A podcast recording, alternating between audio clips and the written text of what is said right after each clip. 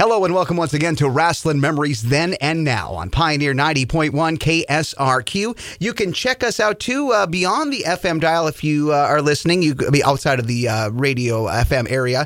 You can uh, go to radionorthland.org where we stream our audio, uh, and you can also check out uh, TuneIn app. That's a free app too. I mean, a lot of great stations, but you, got, you, can listen to us there as well. And if you don't have time to listen to us live and in the moment, we have all of our archives up. I have them updated too uh, to our website. Finally got my WordPress thing figured out again. So now all episodes, archived episodes, will be at radionorthland.org. Check out the Wrestling Memories tab, and it'll take you there through all, gosh, 20, eight years, 30 years. I don't know how many years it's been now. It's been so long, but you can go there and uh, check that out. There's a couple different ways you can listen listen to Wrestling Memories Then and Now. I'm Glen Braget back in the chair uh, once again, along with my good friend deep in the heart of Texas, uh, operating out of his uh, mobile studio. And it's getting kind of warm. Of course, it's the we're in the shank of the summertime, and you know it's going to be warm. It's warm up here in Minnesota. You could about imagine what it's like out there in the mobile studio in Texas for my co-host, my partner in crime, and a man who's really happy that I've taken a new uh, working shift uh, for my other job, uh, Mr. Mike McCurdy, the grizzled vet. Hey, Mike, how you doing? Doing down there in the mobile studio? I'm doing good, man. It's it's a nice, you know, 87. So you know, 11 o'clock in the morning as I record this, so 87 degrees is always pleasant. And you know, man, I'm not only excited about the new change in the uh, you know your regular job, but the listeners will be as well because now we are going to be able to record wrestling memories on a more regular basis and bring the fans the show that they enjoy so much. Absolutely, we'll have a little bit more consistency uh, in the time that uh, we have. Uh, we've had, had episodes here and there. We've had other programming, other projects that I've worked on to kind of tidy over, tidy us over in the time slot. But we're going to get back to a more uh, consistent, uh, on a consistent basis, uh, and we've got some good stuff coming up in the next few weeks. I'm definitely excited to get back really into the full swing of recording these shows on a regular basis. Yeah, so we got a show coming up. I'm, I'm really looking forward to. That we're gonna we're gonna pay a little tribute to Killer Tim Brooks in the next week or two. You know, definitely, uh, definitely a name here in Texas, and I'm sure a lot of our listeners know him from, you know, many territories that man worked in. So we're gonna have a special guest come on and share some killer stories, and we're gonna have a little bit of information on his career. So I'm looking forward to that one. That'll be a great one, you know, whether it was Texas or, you know, Detroit. And I was uh, watching uh, this past week, I was uh, checking out some clips on YouTube uh, of some old Georgia Championship, the uh, whole storyline with him and Larry Zbyszko and uh, Larry buying the belt from him for $25,000. that little period yep. of time that Killer was in the territory. some pretty fun stuff. I do recommend people going on and checking out some Georgia Championship wrestling. But yeah, that's just one of many chapters in the, the life and career of, of Killer Brooks, who at the you know at the time uh, of his passing, I do believe Nick him and Nick Massey were working on a book uh, about his his life and career. So that that that will be something once that does eventually get released. I believe there was a book being worked on. Yes, uh, hopefully that will still be able to uh, come forward. You know, family and friends, I'm sure will be able to help out with that. So. Oh, for for sure, and uh, I know Nick was uh, when I was talking to him last year when he kind of got the project up and underway was really really excited about the work that he had already been uh, putting into the book with, with, Tim. So I mean, if that was a year ago, there was a lot of good stuff. I, I, I could imagine, only imagine how well that uh, the finished product is going to turn out, and it's going to be a good show next week. Uh, we're going to bring in James Beard. Uh, I mean, it's always good having him just to share his memories about his career as a referee, but to be able to have him share memories of his friend. Killer Tim Brooks is going to be a wonderful thing there, Mike. Oh, definitely. This will be the third Tim Brooks tribute I've done in the last few weeks. We did two of them on Offshoots TV. So, and if our listeners ever want to see any of that, just go to Facebook, look for Offshoots TV. Um, today's guest has been a guest on Offshoots TV. So, but you know, you can go find that. Uh, is made for radio, and man, you can you can watch me in person now. You you can see the face. Yes, yes. I've, I've, uh, you know, been doing some scrolling after I've, I've gotten off work, uh, uh, my other job that I'm switching shifts on uh, in the evening, and I've, I've went up and I've, I've still, you know, scrolling down. I'm like, hey, there's the Grizz working with the crew there. You, you guys were just, uh, I think there was like three or four of you into a pretty good conversation, and you guys seem to always have a lot of good fun. And uh, yeah, it's the offshoots. Check that out. You know, as we're recording, we're going to get our guest on here shortly, Mike. But as, as the day we're recording here, it's July 18th. Uh, 2020. I just wanted for the fans to know.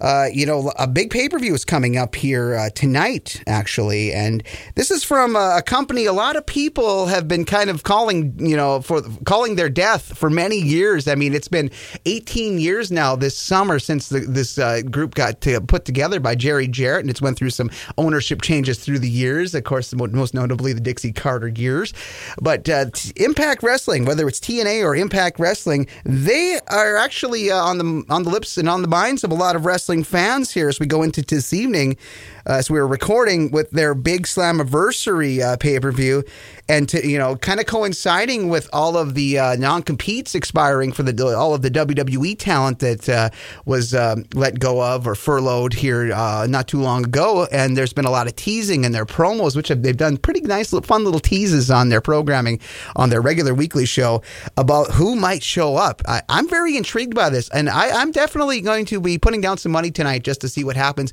Are you at all intrigued? Intrigued about uh, who might be showing up? I mean, there's been some rumors. I mean, there's been people confirmed already to be showing up, but this could be uh, some really interesting stuff for a company that's been under the radars uh, for a couple of years now that has actually put have some pretty consistently good programming. I think they're kind of the sleeper company these days. Impact definitely is one of those, you know, like you said, the nail in the coffin for the last couple of years, and they just keep coming back, man. They just keep plugging along. Uh, I'll be working but uh, I will be kind of keeping tabs on you know results and what's going on. So I'm curious. I'm interested. I mean, we know Gallows and Anderson have signed with uh, Impact. We know that's the case. Uh, but like you said, non-competes ended uh, either yesterday or today, I believe. I know the day of the it's right at this time. So you know, there's a lot of people that were let go from WWE that maybe Impact might want to pick up and bring in. I don't know.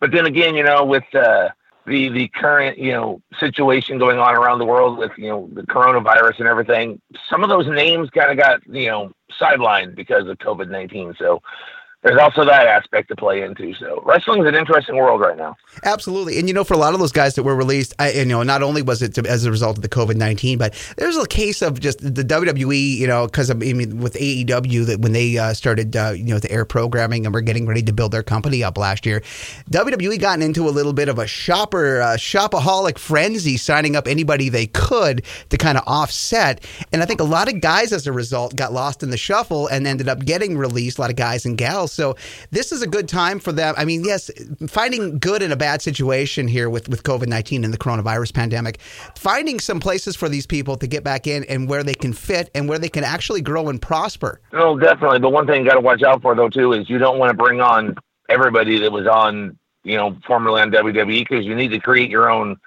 you know your own image. You got you got to look a little different. You don't want to be you know WWE two or AEW light. So and that's what they've been. Got to definitely make sure that they you know establish their keep establishing their own image. And that's what they've been accused of for many years. You know, when when especially during the Dixie Carter years, she would sign all the WWF talent, WWE talent, and then they would be uh, you know right into the main event, having holding championships and stuff.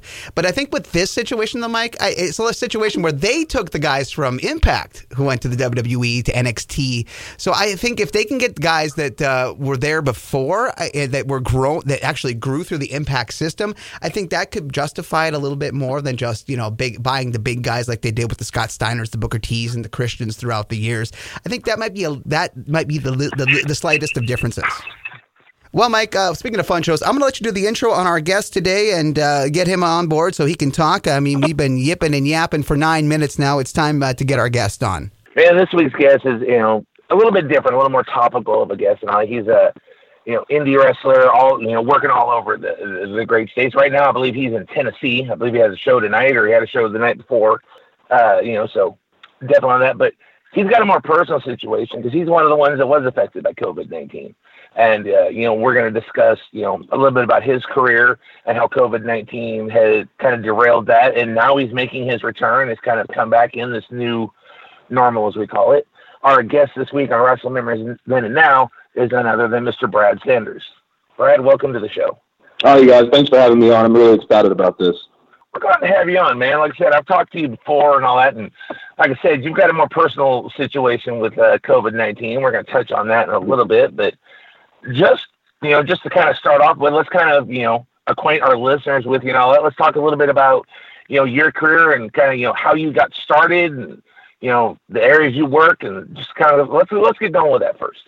I broke in about October 30th, October 31st, I think is when I had my first match about five years ago. I trained down in Odessa, Texas with Old School Wrestling, OSW. It was uh, owned by Fred Urban III, and uh, the trainer at the time was um, Killer Nichols or Kid Nichols. Uh, he he was uh, trained by Nightmare Ken Wayne in the Memphis uh, area, and then he went on to NXT for a couple years, and he got some training under you know trained underneath uh, Bill DeMott and William Regal, and he trained alongside with the, the likes of um, the Rusev and Roman Reigns, and uh, you know that that entire class that came out of NXT. So I spent roughly six months to nine months training.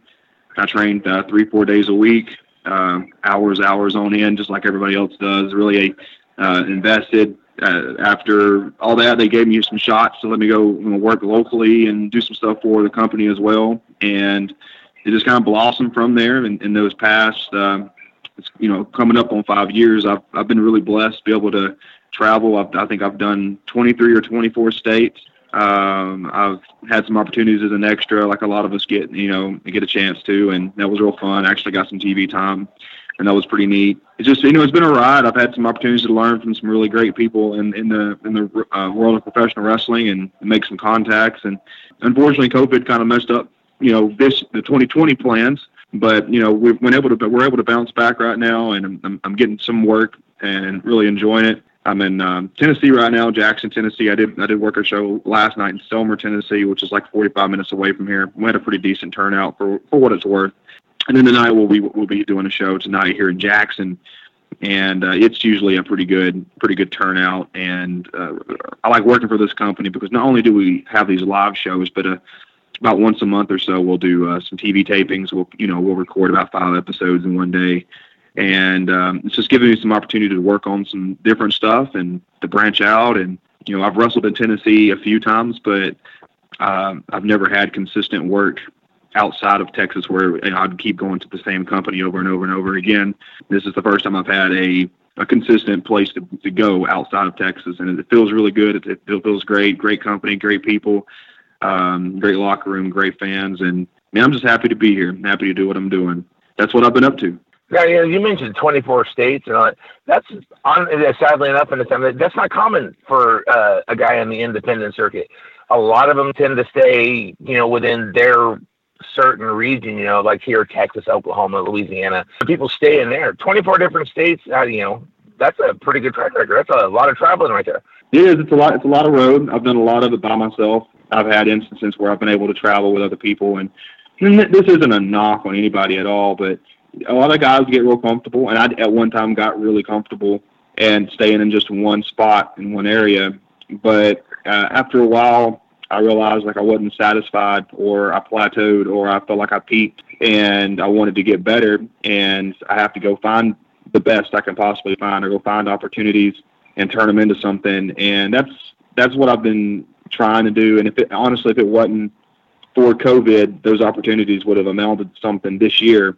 But those things are put off until possibly uh, early next year I just I got out there and I went after it, and I I, I tell I tell guys all the time, it's like no matter how many years, and whether you know four or five, twenty in, you know, make sure you hit the road and go have some fun with it because there's a lot of wrestling out there. There's a lot of different companies, a lot of different fans, and a lot of different ways of doing it, and you can really learn a lot and have a lot of fun and experience a lot of cool things if you just get on get on the road and enjoy it. Now I've seen you know shows here in the Texas area and all that, and there you know there's been some names that come in. A lot of the guys that you know used to work you know the big league, the National League, however you want to call it. You know, once they leave, they'll come down. They do the indie circuit. You've been on the cards with a lot of those guys. Um, who are just some of the names that you've had a chance to you know work with over these past five years? I've not really had a lot of opportunities to like work opposite any any names just per se. I've like I've tag teamed with Al Snow for little storyline in Dallas. I tag teamed with um, Ricky Morton against Raging Bull, Manny Fernandez. I've done a lot more learning from some of the names than I have actually work them. Um, where I, you know, I've, I've did in-depth seminars with, you know, Matt Hardy and guys like that that's come across and, you know, did some learning that way. But I really haven't had a chance to do a lot of matches yet. And I, I think that's because I haven't really made myself a mainstay anywhere per se. Right now, they're you know the company I'm I'm working for right now in Tennessee is having me. Um, um, we're, we're trying to set up a feud with me and somebody from the Gilbert family. That's a pretty that's a pretty fun thing. Try to do something with someone that's like a Tennessee territory top uh, legend, and so I've had some opportunities to do stuff like that. I don't really I don't really get too excited about working names. I like learning from them. I prefer to learn. I mean, working a match with them is great, it's phenomenal, but I really prefer sitting down, talking to them face to face, and having conversations and chit chatting and and stuff like that. So I've shared a lot of locker rooms with those guys, and we've had conversations, but if I've not really worked across from somebody yet.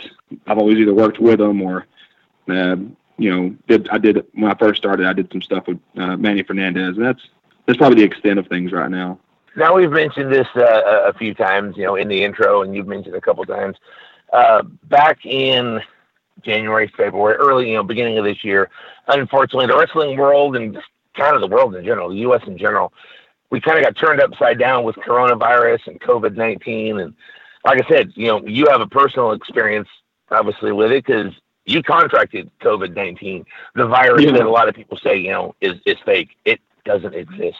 I'd like to hear kind of, you know, your story. I'm sure our listeners like to kind of hear your story, your, well, I hate to experience because not that anybody wants to experience, but, you know, uh, what happened with you and COVID 19? And, you know, for those that might think that maybe, you know, there's some falsehood behind the stories because it's a real virus, folks, and people yeah, seem yeah. to want to take it too lightly.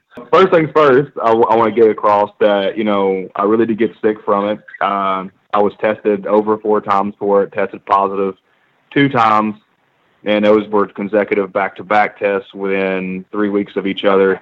I'm not some government actor. I didn't get a paycheck for for being sick. I didn't get any type of benefits other than uh, a small work from a small check from my employer for two weeks of disability. But I was sick for over a month. Um, I woke up late April, just feeling horrible. Um, I had body aches.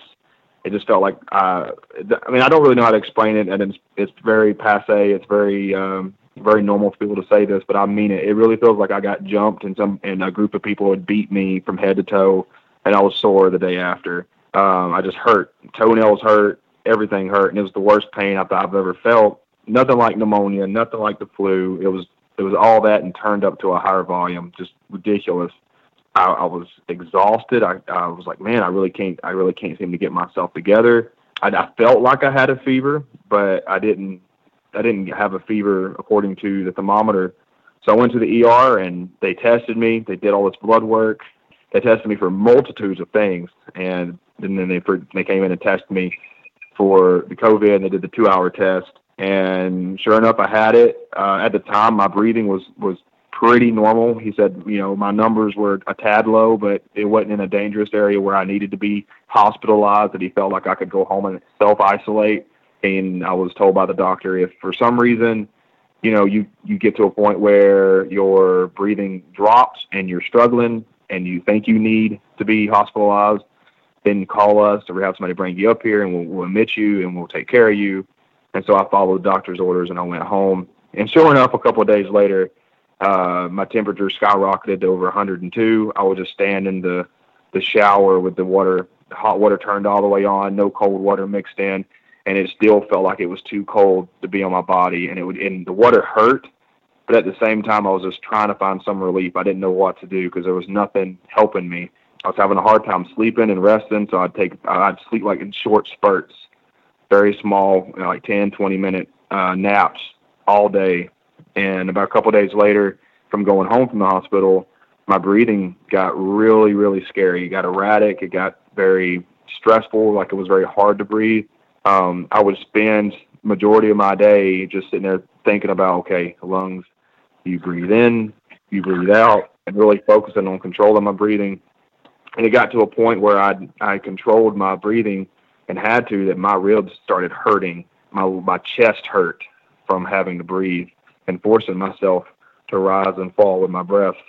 And that lasted uh, a couple weeks, and then about three more weeks when I started to slowly get better. I that's when I got the COVID cough.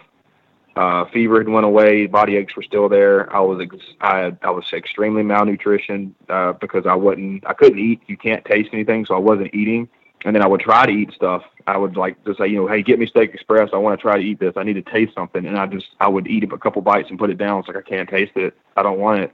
And so I ended up losing like 15, 20 pounds. And it was just a it was a scary experience because I didn't know how long it was going to take me to get better. I couldn't see my kids. I couldn't leave my room. I couldn't do anything.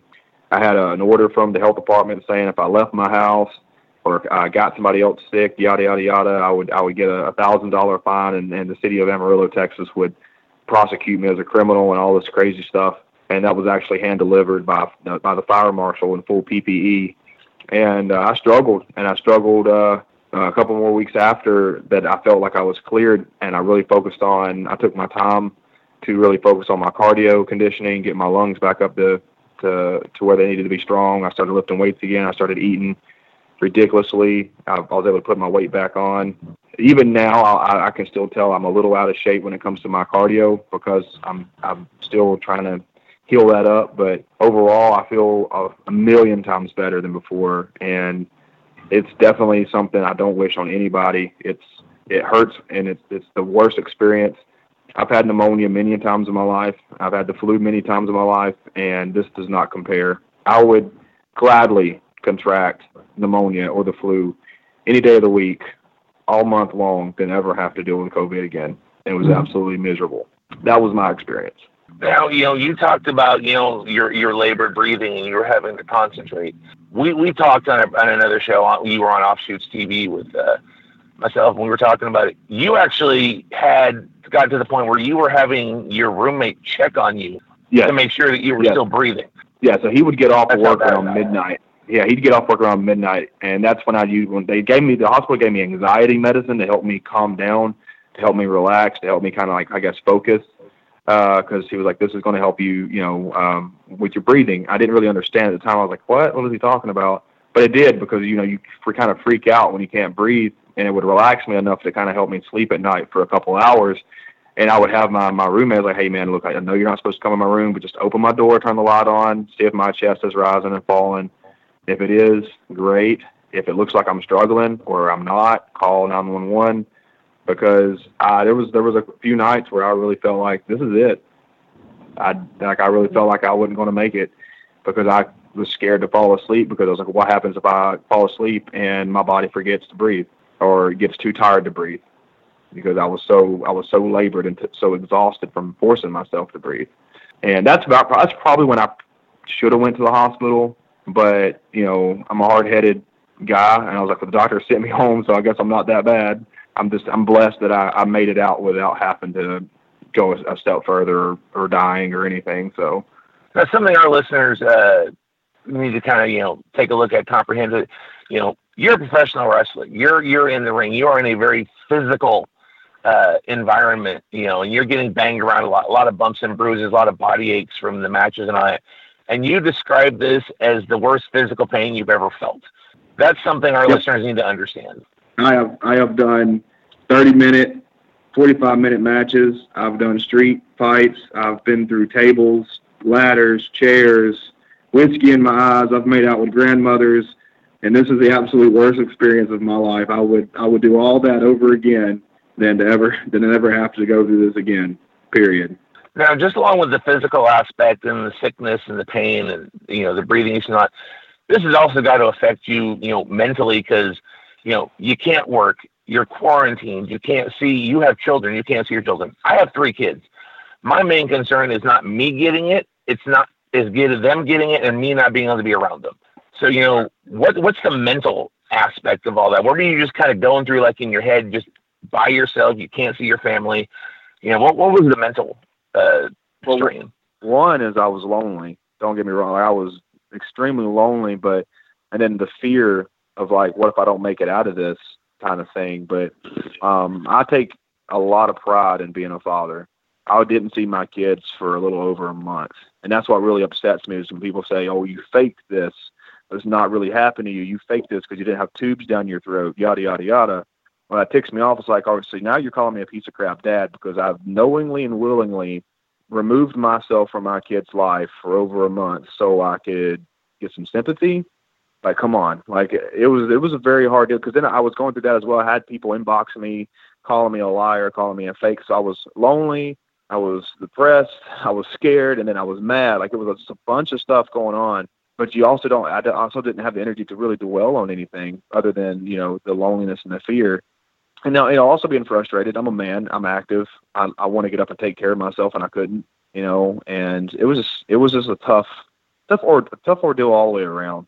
Very tough. And I, I know people's got it worse than me, and I, my heart goes out to them. But I don't want to ever do that again. Period.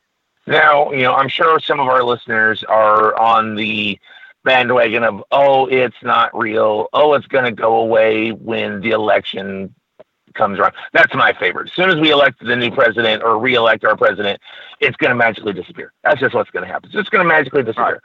How does that what what does that do to you? Because I mean, you're recovered now, but these people are still saying it's fake. You know, oh, you get to eat chicken soup and lay in bed for two weeks.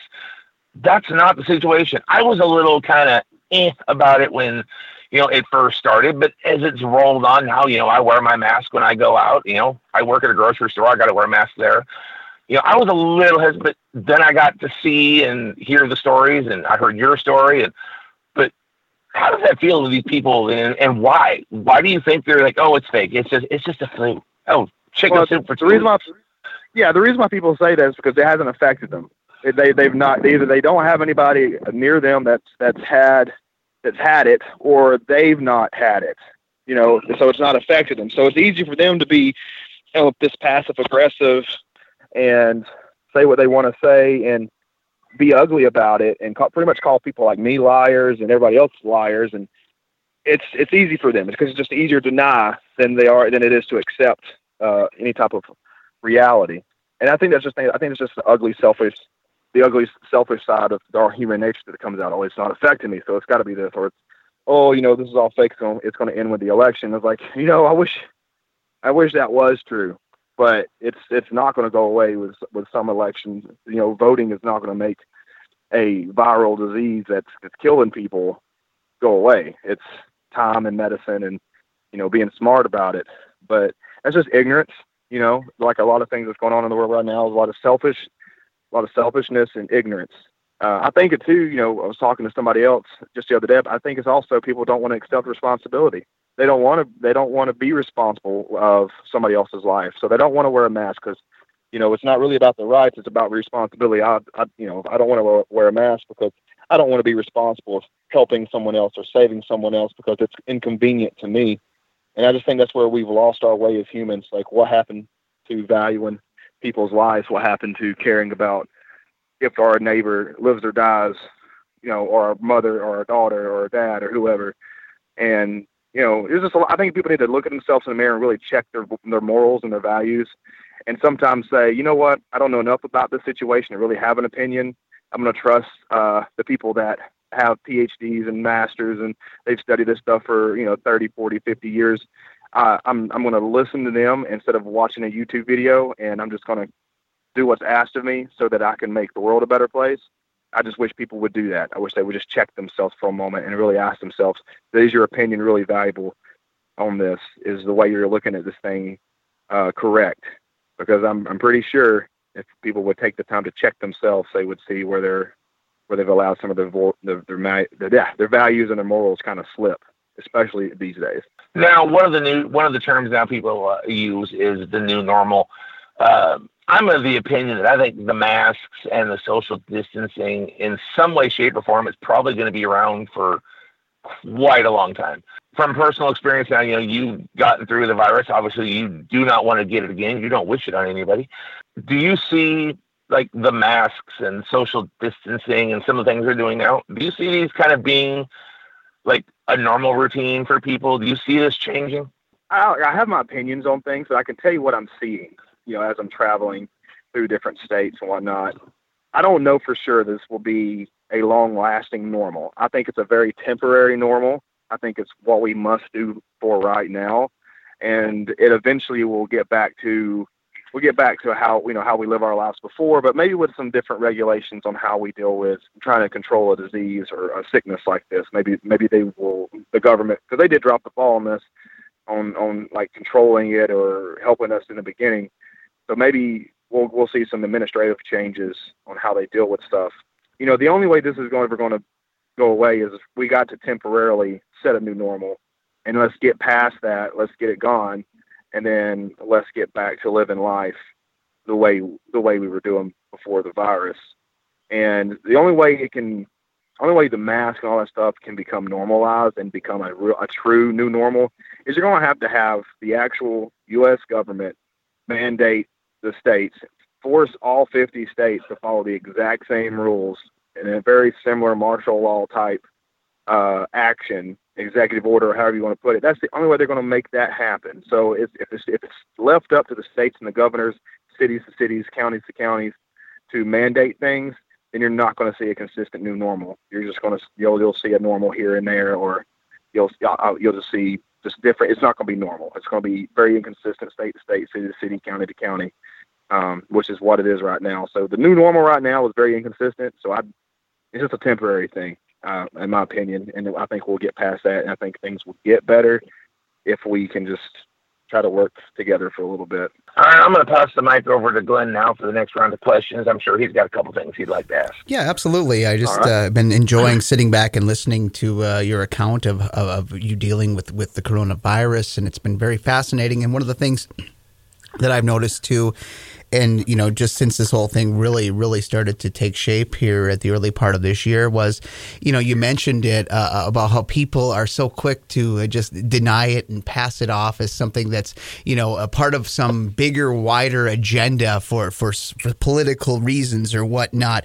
And I think one of the things that it, it, it's almost become a disease in and of itself and is is social media. I mean it's just the reaction since I can go onto my Facebook page and I, I've been reading so much stuff. This this division that's already been there for other issues has really really caught fire during this COVID era, and it's just you know reading stuff from people I've known all my life, and I and the, I'm listening, and I'm just seeing how deep off the deep end some of these people are going to the lengths of which they're going, and it, it makes me wonder, you know, where are they coming from with this? But you really hit the nail on the head about how you know if you haven't really dealt with it firsthand that you really don't really have a proper grasp on it. And I think this is uh, by you sharing your story is really going to, uh, and I hope our listeners, are, you know, wherever you are listening to it, really, really take the, your, whatever you're saying to heart because this is something you you have had to endure and get through. But it's just social media for all the good things that social media can do, as far as you know, you, you as a wrestler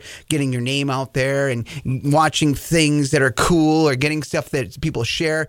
It's just sometimes it becomes a disease in and of itself, just how, how people can react and just drop comments and have their platforms and their soapboxes and how they say stuff and without any real fear of repercussion. I mean, that's just one of the things that almost scares me because of the messaging and how people can just take one falsehood and spread that out and get people to believe that that in and of itself is a spreading.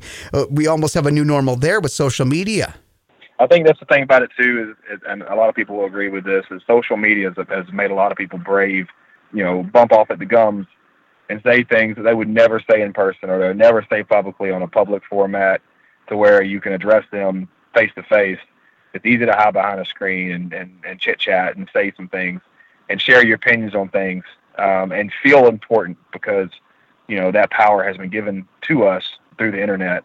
Um, but again, like I said, I think people should really check them, their morals, look themselves in the mirror and be like, wow, am I being a good human? am I being fair to someone else? If the answer is no, then they need to figure out what they need to do to, to fix that. Yeah, I just wish that people would, would take your advice because it's just it seems like it, it just gets worse and worse. It's like almost to the point where you know I, I follow only a few people these days because it's just I'm I'm so tired of, of, of hearing people you know and then shooting down other people who have compassion for others who are seeing it who have already taken a step back and looked at this and, and see it as the threat it is. I mean this this this COVID nineteen and I've taken the precautions. Well, you got other people that it's it's gone down down to childlike uh, behavior. Like, you know, I've seen posts, you know, this week uh, with Walmart and Target and other places now requiring you to wear a mask. How one day when Walmart announced that you had a bunch of posts saying, well, I'm never going to go there again. I'm just, I'm done with it. I'm going to Target. I'm going somewhere. I'm voting online. You know, at the same time, and, and then the next day they see that Target's doing it. Well, well I'm just going to, where are you going to go? I mean, you're just going to be just shopping online. You're, you're going to be just, you know, after this uh, new normal lifts, are you just going to sit and be a hermit because of spite? These people are, are actually looking out for the greater good. It just, that just disgusts me. Yeah, it, and it's sad because here's here's the thing: if when this first spiked at the very beginning of, of the COVID spread, if Walmart and Target would have said, you know, these places where this, and honestly, it's not the bars, it's not the restaurants and the gyms that this place is being spread. It's the WalMarts and the Targets and the grocery stores where people are consistently in every day. Hundreds of thousands of people are in and out of these businesses, in and, in and out every day. If they would have said, we need to, to keep you safe, to keep this from spreading at the height of everything that was going on during the first initial lockdown, then I don't think people would have argued. I think people, people, people would have been like, oh, yeah, I can understand why but now I think because people are, are so mad that, well, shutting the bars down and shutting the restaurants down and shutting down the gyms, that didn't help us. Screw it, let's just all die anyways. I think this made people be more selfish and they're just ready for life to go back to normal as, as possible, that they're not willing to accept having to make a small sacrifice to go pick up groceries for five, ten minutes. I mean, I've wore a mask for the past couple weeks, and even on the road, like I keep a I keep a mask with me when I go in to gas stations, WalMarts, even here at the mechanic that I got to pick up my car here in a few minutes. I'm wearing a mask because it's as asked of me why. I'm not I'm not an idiot. I'm not a butthole. I'm I'm trying to do my part. If people would just uh, chill out, think think, you know, like a human, show some morals, value human life, I think we can get through this. Get get back to what people used to refer to as having uh, that that the good old common sense. You know that stuff. You know it doesn't seem all that common these days. What what is your reaction, Ben, when you see stuff on the news about how states have kind of opened up uh, quicker than they should have, and you know you got these issues now in, in in Florida and Texas and Georgia and California, and you're seeing stuff you know where people are at these beaches and you know they're getting. I mean they're just throwing caution to the wind. What does that mean to you when you see that? Because you you've went through this, you've suffered through the symptoms, you've gotten yourself back to where you want to be, or you're working on getting yourself back to where you want to be. Oh, that just, what do you think about uh, just people, you know, and now states have had to start to tighten the reins again. Uh, what are your thoughts? I mean, you watching this stuff and you're like, God damn, could you just follow some rules for a change? Right. Well, uh, this is where like I said before, for this, I, if and I'm not, I'm not for this because I understand it would be a huge a huge uh, foot on our throat as as citizens, and it would have it would give the government full control. And so I'm not for it, but again, uh, the only way for this to be equal to state by state is the government would have to have this mandate where Florida has to follow the exact same rules that Texas has to follow, and, and it just keeps going down the line. Everybody follows the exact same rules. When you got states who, like Florida, who really rely on um, that vacation money, on that tourist money, they're going to shut down temporarily.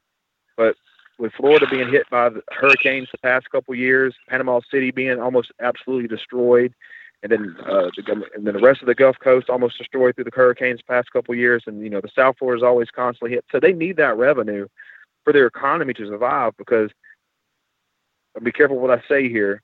The government can only help financially so much before you know before bills start racking up. And then that's when taxes will rise and that's when people the, the citizens will start paying for it in another way. So i don't i'm not saying i agree or disagree but i can see where they're trying to reestablish a, an economic state that's comfortable and keep the businesses and the companies from from crashing so each that's that's that's that's just been an inconsistency on the states' parts, where you got some states following a set of rules versus another state that's not following a set of rules. And I'm not mad at any of them for doing it. I don't want anybody to get sick, but I do understand why, like places like Florida is like, look, we got to open back up.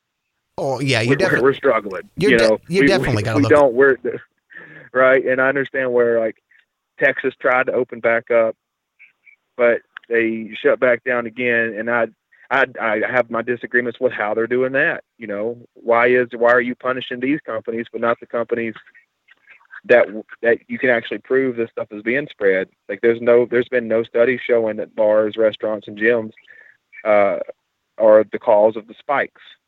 You're just going by spike numbers during when you close versus when you opened up. But we also don't we also don't know well is is more people going to the grocery store? Is more people going to church? Or is I mean, where's the where is this being contracted? So for us to really get a grasp on how to do this, there needs to be some actual data done, some actual studies, figure out where these where these places spiking, and then maybe across the country, as I say, so like these places you can't go to for a while. We need to control this to help control the spread, to dumb down the numbers, you know.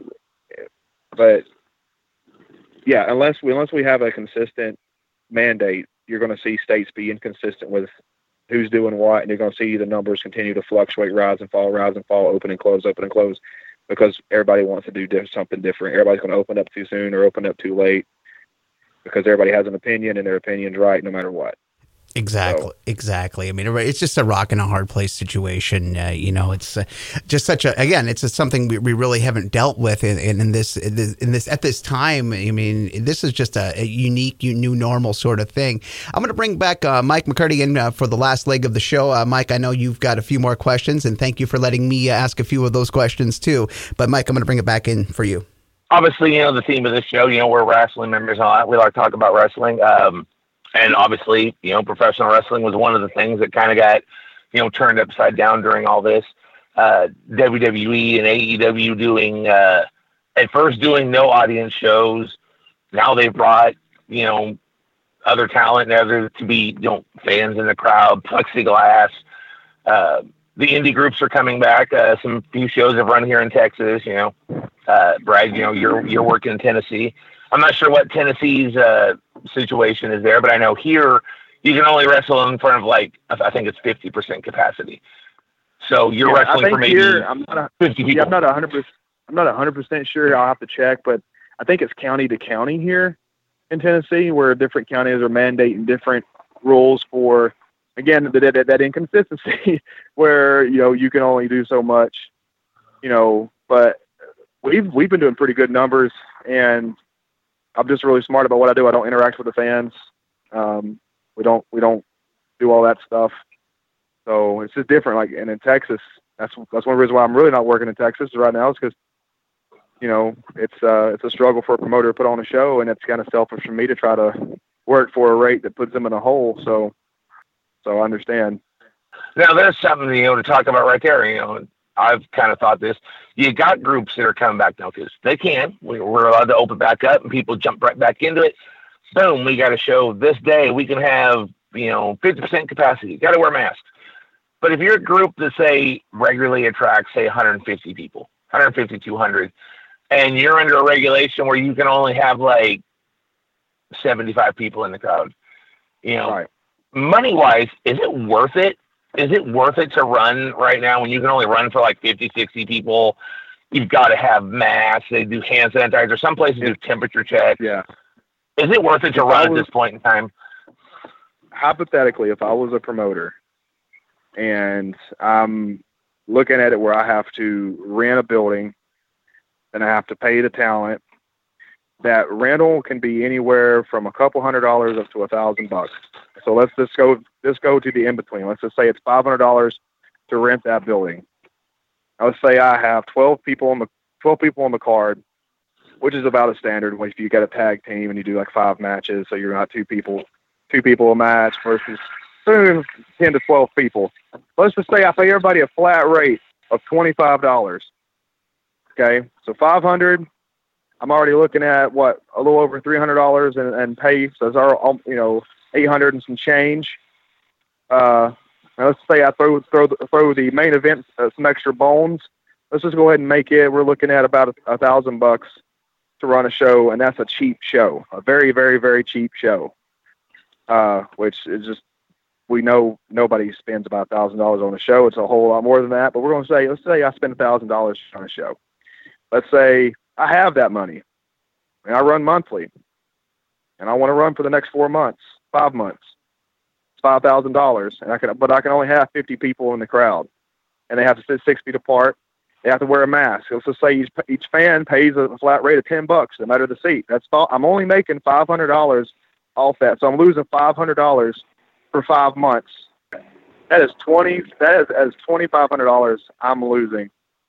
But yeah, I'm losing a lot of money. Not twenty five hundred. I'm, I'm losing a lot of money. Regardless, I'm tired. Sorry, I'm tired. I've got to pick up my car from the mechanic, but I'm losing a lot of money. If I'm losing five hundred dollars a show, I'm not running. Period.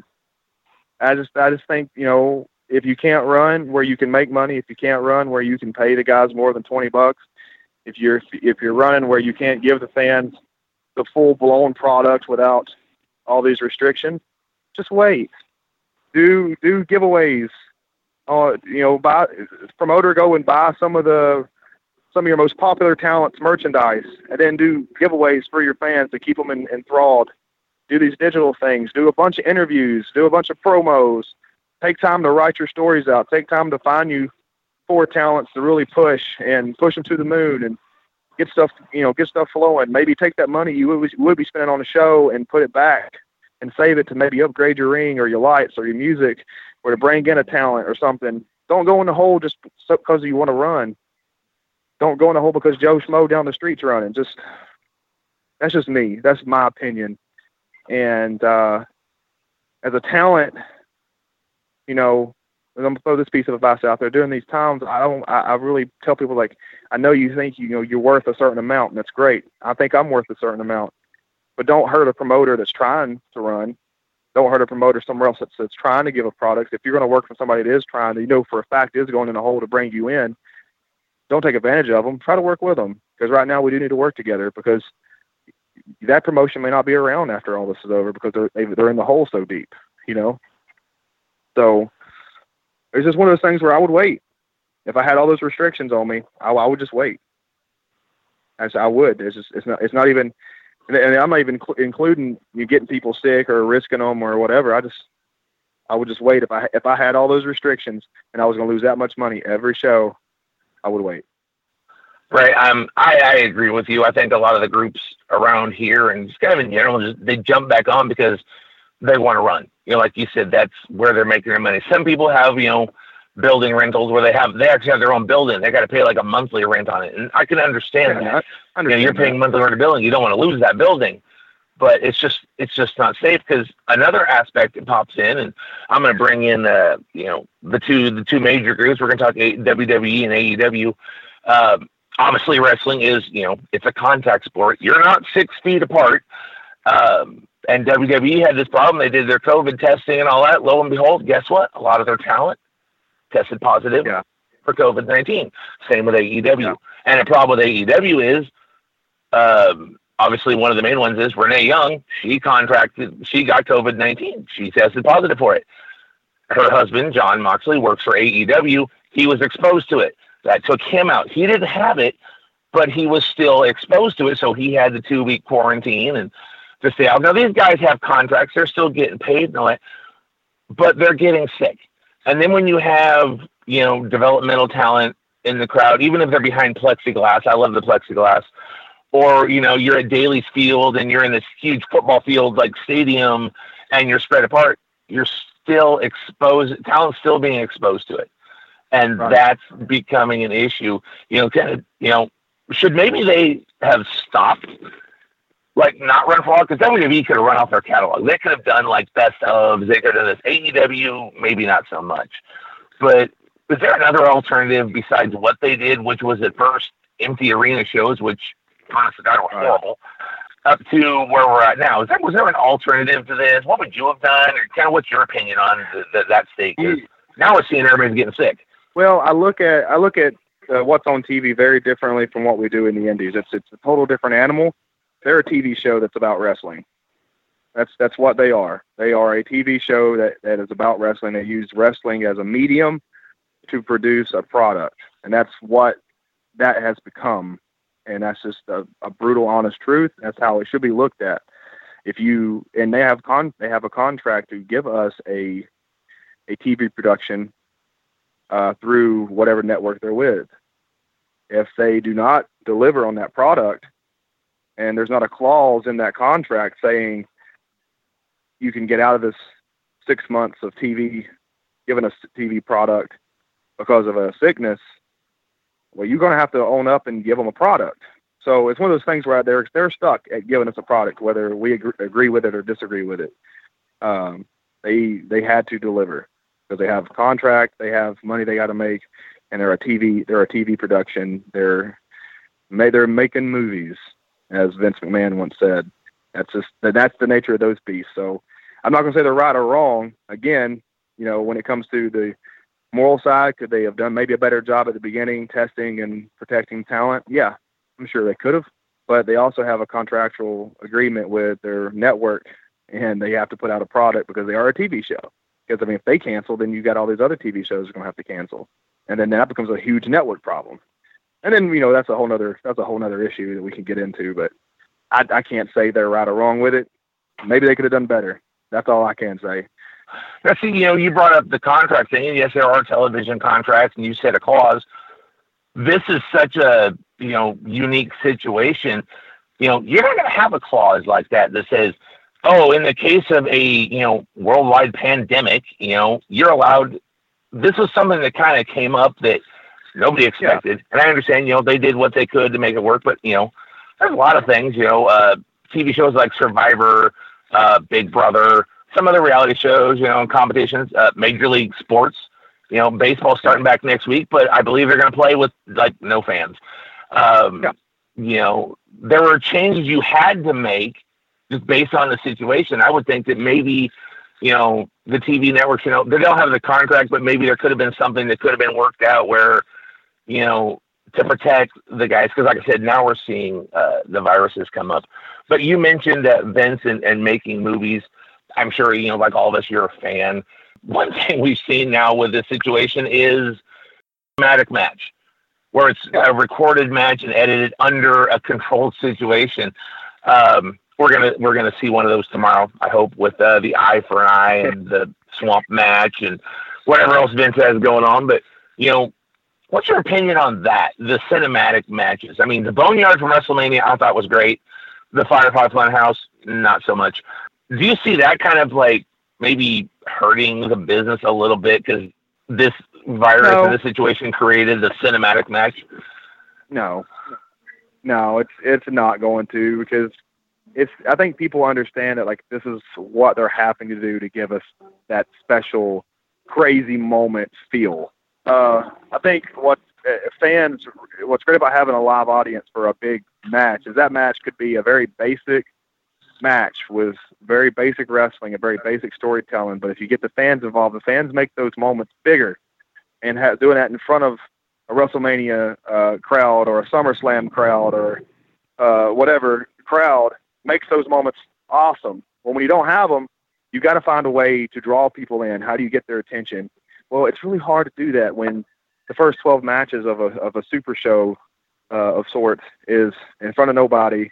It's you know it's it's it's two people grunting and hitting and slamming and you know as a fan as much as you love it you can only take so much of it. And then you get that special that special match you were looking forward to and then boom it's very different. It's very off the wall. It's very creative.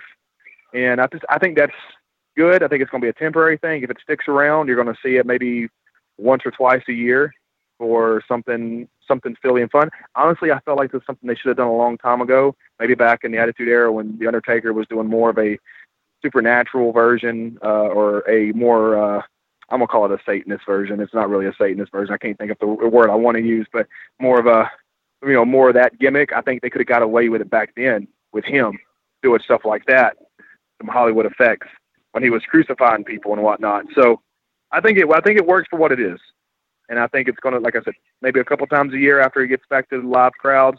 But other than that, I think it's going to. I think it's just what they're having to do right now. It's just a necessity. Well, let's just stay away from the eye for an eye thing. I, am I, don't, I, I honestly don't know. I haven't, I'm not caught up on that match. Uh, with getting back to Tennessee and in my car doing what it's doing, like I haven't looked into. Uh, I don't follow a lot of what's going on TV as in story story uh, lines to go. I I just I focus and study what they're doing in production and what they're doing in their in their in ring storytelling or character development. Like I, I watch those kind of things and I pay attention as an artist in a different way. I don't really get bought into the storylines as much. But if they do a CGI, which I've heard, uh, I will be actually a little bit a little bit disappointed. I think a more uh, Hollywood makeup effect would be a whole lot better. And then you have this, then you have Rey Mysterio run around for with a patch for the rest of his life because we know it's not going to be Randy Orton. So, Seth Rollins. it'd be, oh, Seth Rollins. Sorry. Yeah. It'd be, well, if it's Seth Rollins, that'd be a great story. Uh, you know, because he's doing like this savior gimmick, and he can he can he has sacrificed his eye for the sake of wrestling. That actually add to the flavor. I don't know. Uh, this is the sacrifice he made to make wrestling great again. I don't know. We'll see. All right, Brad. Well, you know, it's been great talking with you. Uh, like I said, you have a show tonight. For our listeners who might be more interested in uh, kind of following around, you you know, what do you got coming up, uh, you know, wrestling wise and kind of just location wise? And where can people find you on social media if they want to, you know, follow more about you? All right. Well, uh, right, tonight I'll be here in Jackson, Tennessee, working for USA Championship Wrestling. Not really sure who I'll be facing off uh, against, but uh, I feel sorry for the the poor guy that will be stepping in the ring. You'll see me up here pretty regularly for the next couple months, um, about every other weekend, if not uh, three weekends out of the month. I will be up here working for USA Championship Wrestling. They run three different locations. Um, they do a Friday, a Saturday show. They also do a Thursday night show, but that's in Jackson as well. But Friday nights are usually uh, Selmer, Gladeville, or Dickson. Uh, and I'll, I will I bounce in between those two, and then Saturdays is always here in Jackson for USA Championship Wrestling. So if you're in the Tennessee area, you feel like making the short drive to come see me, be more than happy to visit and chit chat with people after the show. Uh, if you want to follow me, and that's really the only thing I got going on right now that I can speak of. I got some stuff um, in my inbox that I really need to address and talk to some promoters and some bookers across the country about um, and get those things set up. And when those happen, those will be announced as they come. Um, but if you want to follow me on social media, I'm really hammering home the Twitter and the Instagram because the Facebook I'm trying to kind of clean up and uh, reorganize some things because of all the madness that's happening. Uh, on Twitter, you can follow me at that Sanders guy, and on and then on uh, Instagram, it's the Brad Sanders. Uh, be more than happy to accept anybody to come along and uh, any fans. Uh, I usually reply if it's a pretty decent question or a respectful uh, conversation. I usually interact with fans pretty regularly, so I'd be more than happy to uh, accept anybody in and chit chat and maybe bump into them down the road. All right, Glen, I'm going to pass the mic over to you because I'm sure it's about time to uh, you know wrap up this edition of Wrestling Memories. Yes, it is, and uh, what a great rendition of Wrestling Memories uh, then and now it was. For Brad Sanders, the Grizzle Vet Mike McCurdy, I'm Glen Braget. You've been listening to Wrestling Memories then and now on Pioneer 90.1. Thanks a lot, guys.